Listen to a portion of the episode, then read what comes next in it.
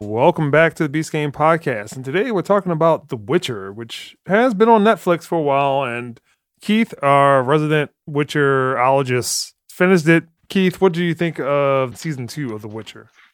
So the season starts off pretty much right where the first season ended. Geralt has gotten Ciri. Now he's got to figure out what's up with her powers, why things have come to a head with her and, and her country of Cintra. At the same time, you kind of learn more about Geralt and the other witches and where they came from. So you saw more Witchers and their home of Kaer Morhen. Yennefer's storyline with the Brotherhood of Sorcerers. You see the kind of the political stuff that's going down with them. And one of the big things, events that has occurred with Yennefer after the events from the first season is that she's lost her magic. So you've got those three storylines kind of playing out across the board. And probably the best part about this season I found was that it went for a more linear storyline. It didn't do the whole having three different stories played out across three different time periods and kind of coming together. They didn't try to do something that high handed anymore because that clearly didn't work out too well. That wasn't handled very well. That's kind of a misstep on them, but they told the narrative in a lot more of a streamlined fashion the other side is that there was a lot more emphasis placed on some of the side characters, which are staple characters such as Vesemir, Triss Merigold, Ciri, Yennefer. They got a lot more screen time. That might be to the detriment of it. I didn't notice it until someone else mentioned it to me, and that was there was not a whole lot of Geralt. The last episodes of this season, so there was a kind of a big almost boss fight, so to speak, with the Witchers that was pretty much the highlight of the whole season. a lot of action and it was a lot of well done special effects and stunt work. It needed to be more of that, not talking in a political discourse, straying into what I like to call the Phantom Menace territory, where it tries to give an audience a higher political story where that audience isn't really looking for it. We're looking for action, we're looking for the sex, the gore, the violence. Um, some funny tunes from Jaskier, clever one liners, things like that. It's not necessarily looking for the political stuff that was going on, is good for the background, kind of flesh out the world building. It wasn't 100% necessary on this. But there was a lot of stuff added to this season, tied it a lot closer to the books and to people who play the video games. You'll recognize a lot of the newer characters that were introduced. So, all in all, I liked it. I would say I'd rate it higher than the first season storytelling was done a lot better. Also went back a bit because it took the focus away from Geralt and expanded it beyond him when it didn't need to. This show in particular has kind of brought up some issues surrounding this season and some people's discontent with the approach of the show. Mm-hmm. And how do you feel about that?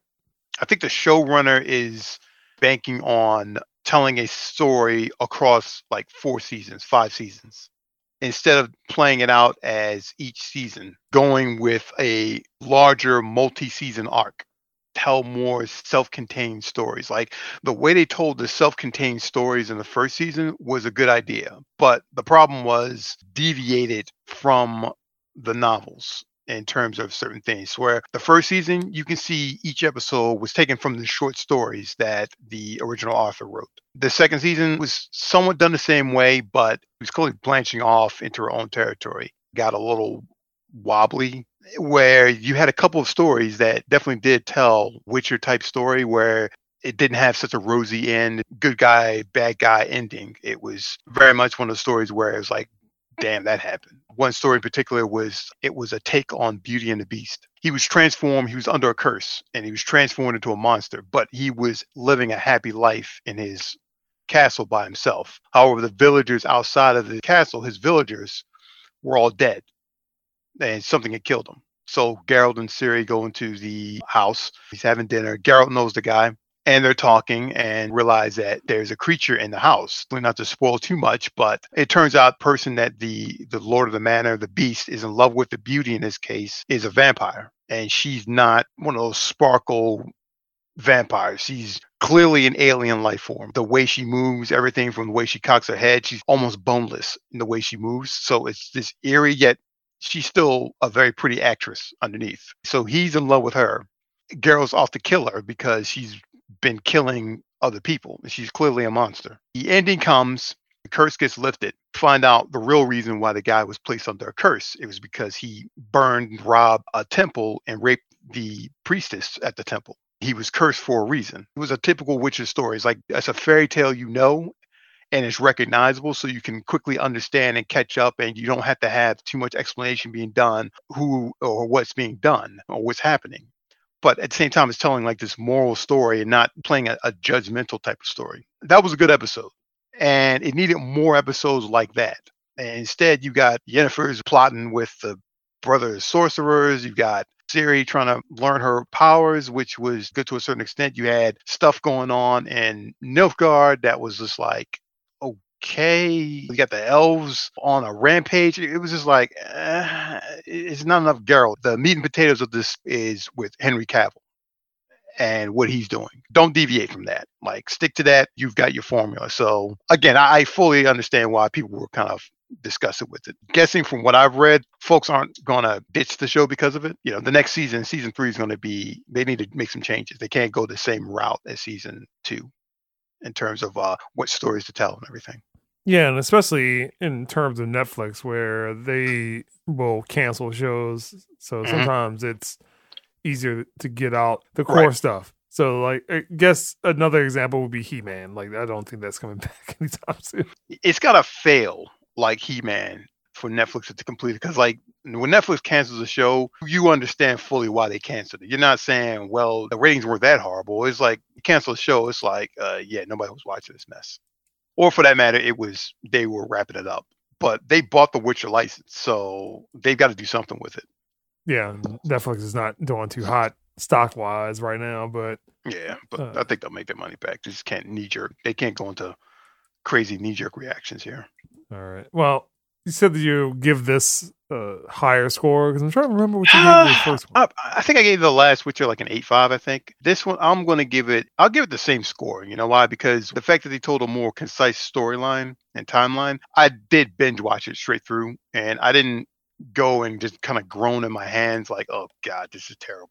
I enjoyed the whole season, and I was watching it with my other family members who were not invested in that, and I only got a few questions asked me during the course of that. So they were all following along with it fairly clearly. So that much I appreciate it, and we all enjoyed the show and everything. Henry Cavill's is perfect. I can't imagine anyone else playing Geralt. Pretty impossible. Yeah, I mean, plus he's better. really into it. He's into the game and then into the series for the, the same reasons that he respects the, the game and the books. Exactly. I don't know if he has production credits, producer credits, but I, I think he needs to get more involved and get a producer credit for some of this stuff and like start kind of handling it. I don't want to say she doesn't get it. She's trying something different and she's trying to expand it. The Witcher, for the most part, it's flat out a male power fantasy.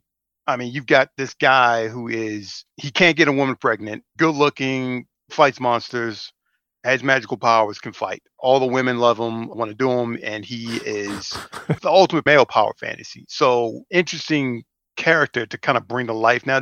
It's kind of like if Apple decides to do a Conan the Barbarian series. You want to do that? Like he's not exactly woke. He's not for this age of this Like, era. what is but best in life?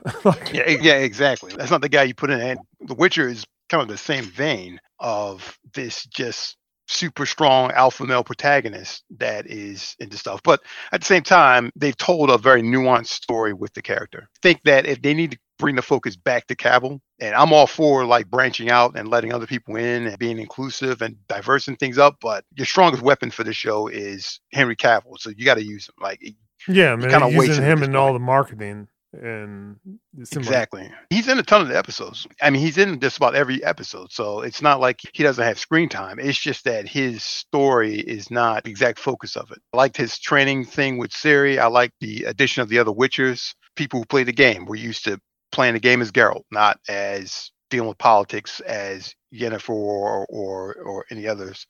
Missed up, but I think they're still feeling their way to trying to correct this because they did make some course corrections based off of fan feedback. So I'm pretty confident Netflix will renew it and got some problems here, course correct, and we'll be good.